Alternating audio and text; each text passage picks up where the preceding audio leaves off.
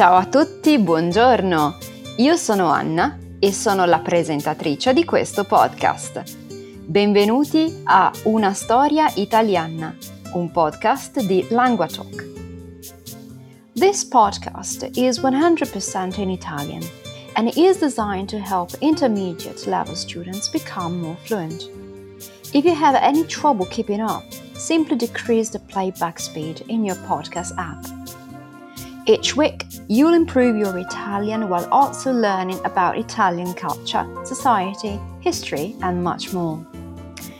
If you go to languatalk.com slash italianpod, you can read an interactive transcript of this episode as you listen. Here, you can explore the sentences you didn't understand and learn the vocab. Now, let's switch to Italian.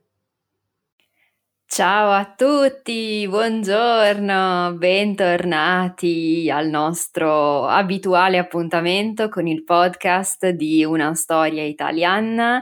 Io sono Anna e sono la presentatrice di questo podcast, come uh, tutti ormai voi sapete, e vorrei anche dare il benvenuto ai nuovi ascoltatori che mi hanno contattata uh, tramite i social media. Grazie mille, sono molto contenta di avere nuovi ascoltatori. Grazie, grazie. Allora, come avete passato le vacanze di Natale? Come avete passato il capodanno. Allora, mm, intanto buon anno, buon anno a tutti, quindi eh, siamo qui ancora per un altro lungo anno di podcast che detto così può, eh, può essere spaventoso, ma farò del mio meglio per offrirvi un, um, un, diciamo, un panorama di podcast diverso. Um, di intrattenimento e spero che vi divertiate a scoprire nuove cose sulla mia città, Venezia, sulla mia regione, il Veneto e su tante altre piccole cose che, eh, che avremo l'occasione di discutere eh, insieme. Questo podcast è il primo del nuovo anno, del 2023, e uh, vorrei um, fosse un podcast, uh, diciamo, di introduzione. Un po' eh, parliamo di come abbiamo passato la fine dell'anno e vediamo come abbiamo iniziato. Allora, la mia fine dell'anno è stata molto, molto normale, come ho sentito che molti di voi hanno, hanno fatto. Molto normale, cioè eh, una semplice pizza. una pizza eh, in compagnia di un'amica e di, di mio marito e basta. è finito il mio capodanno. Um, molti di voi sanno che uh, ho un cagnolino che si chiama Kiki e che i nuovi ascoltatori avranno occasione, molte occasioni di uh, conoscere, forse anche di vedere nei video di YouTube, che uh, anche quest'anno saranno, saranno molti.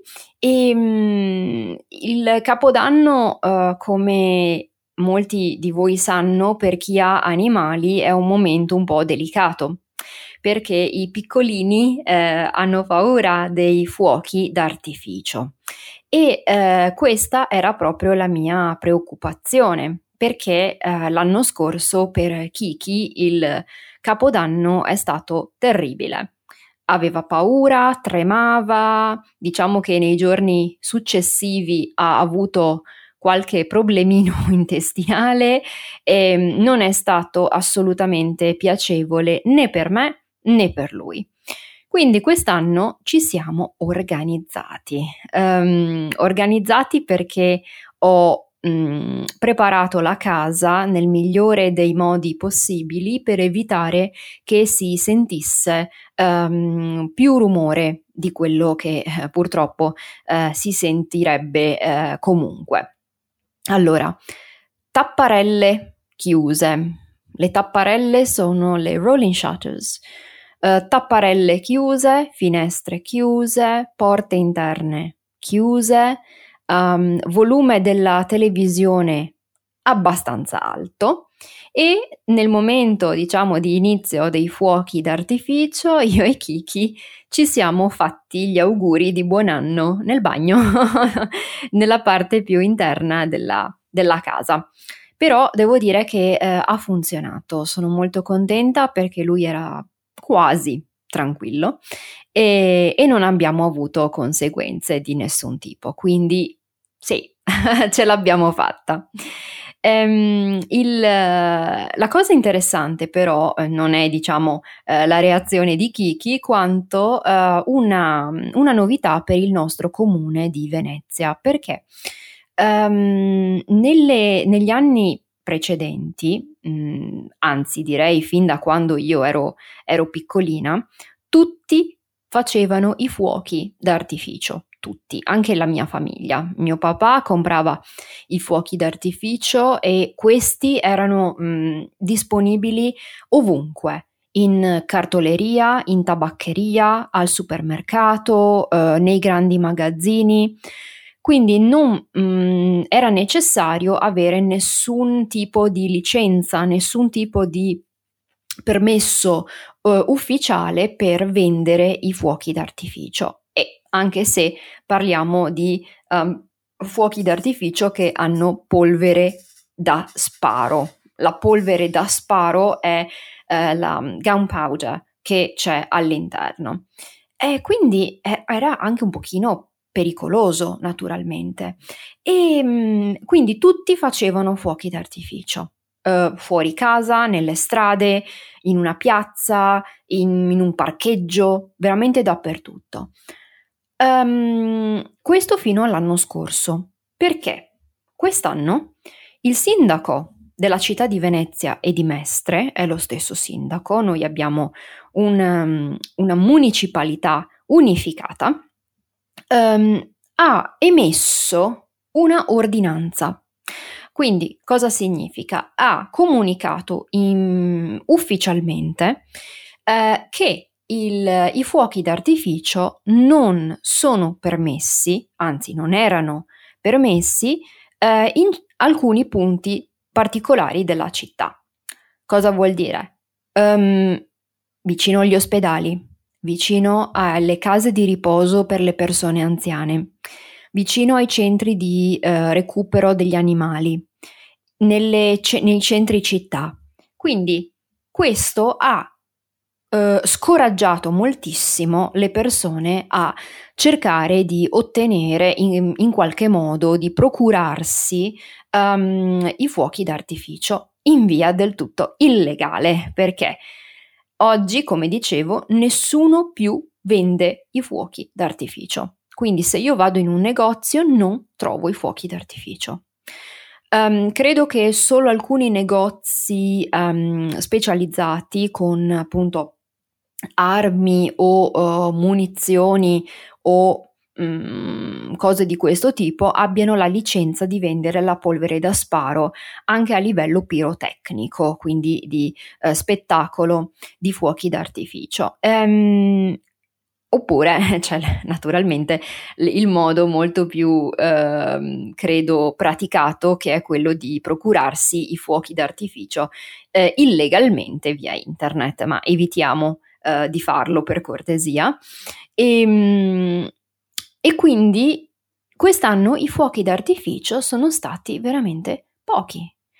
Um, sì, si sentiva qualcosa, c'era qualcosa per la strada, anche davanti a casa mia, ma non è assolutamente paragonabile a quello dell'anno scorso. Considerate che i fuochi d'artificio cominciano più o meno a mezzanotte, minuto più, minuto meno, e qui eh, a Mestre um, hanno avuto una durata di mm, 20 minuti, mezz'ora massimo. Um, a mezzanotte e 30 silenzio. Quindi questo ha aiutato, diciamo, a tranquillizzare un pochino gli animali che um, erano molto molto molto spaventati. Quindi questo è, secondo me, è un, un grande passo avanti eh, nella, nella, civiltà, però eh, naturalmente è il mio punto di vista, siete ehm, liberi di non essere d'accordo con, con me. Um, però a Venezia a Venezia c'è stato il boom di turisti, quindi tanti tanti tanti turisti eh, per la celebrazione del Capodanno e mh, mm, i fuochi d'artificio erano controllati dalla polizia e dagli artificieri, i poliziotti che sono um, in, diciamo che um, hanno il controllo della polvere da sparo, artificieri, e quindi lo spettacolo è stato veramente magico. Uh, io non, non, sono, come sapete, non sono andata a Venezia, però le immagini che ho visto il giorno successivo erano veramente molto, molto, molto belle. Um, a Venezia abbiamo due occasioni per fare i fuochi d'artificio, um, il Capodanno e la festa del Redentore alla metà di luglio, quindi segnatevi questa data, il, il, il, primo, il weekend di metà luglio a Venezia eh, c'è uno spettacolo bellissimo per i fuochi d'artificio e la festa del Redentore. Se non siete mai venuti, fatelo, fatelo, venite a Venezia in quell'occasione perché è uno spettacolo veramente unico. Quindi, quali sono i buoni propositi di quest'anno? Tanti, tantissimi e mh, spero che anche voi ne abbiate perché i miei sono una lunghissima lista che ho preparato, ma eh, che terrò, terrò, per me, perché alcuni sono anche abbastanza ridicoli. E, ehm, e niente, io spero che eh, siate sempre più numerosi eh, a seguire il mio, il mio podcast. Um, mi raccomando, ricordate sempre come si usa il podcast, quindi come si studia con il podcast usando prima l'audio, una, due, tre volte e quando siete poi pronti e un po' più sicuri potete um, usare il transcript. Non fate il contrario perché um, diciamo che la pratica, la, la buona pratica suggerisce questo, prima audio e poi transcript, mi raccomando. Se avete domande potete sempre contattarmi tramite i social media, sulla pagina di Facebook di Una Storia Italiana sulla pagina di Instagram di Una Storia Italiana e poi sempre tramite il mio canale YouTube. E ehm, io vi ringrazio tanto per seguire il canale YouTube perché sta andando molto bene, sono molto contenta e ehm, per chi di voi dovesse ancora vederlo, c'è il, l'ultimo video uh, che um, ho, ho, postato su come fare la pasta fatta in casa. Eh, parleremo poi anche di quel video in uno dei prossimi podcast. Quindi io vi ringrazio ancora, state con me per imparare, praticare e studiare l'italiano. Per chi di voi volesse, sono disponibile su LanguaTalk per uh, lezioni e naturalmente eh, sui social media con tutte le informazioni che volete. Io vi ringrazio e ci sentiamo al prossimo podcast. Ciao a tutti! Thanks for listening to this episode. It was produced by LanguaTalk, a platform where I and many other tutors offer personalized one on one online lessons. If you're interested in learning to speak Italian with a native tutor, check out LanguaTalk to meet a tutor for a 30 minute trial session. You find a link in the show notes. You can also re listen to this episode while reading an interactive transcript at languatalk.com slash ItalianPod. Try noting down some vocab, as well as working on your pronunciation by copying what I say. If you like this episode, please consider subscribing, sharing the podcast with a friend, or leaving a rating in your podcast app. This will help us grow, which in turn will allow us to produce more episodes. Thanks and see you the next time. Grazie e alla prossima!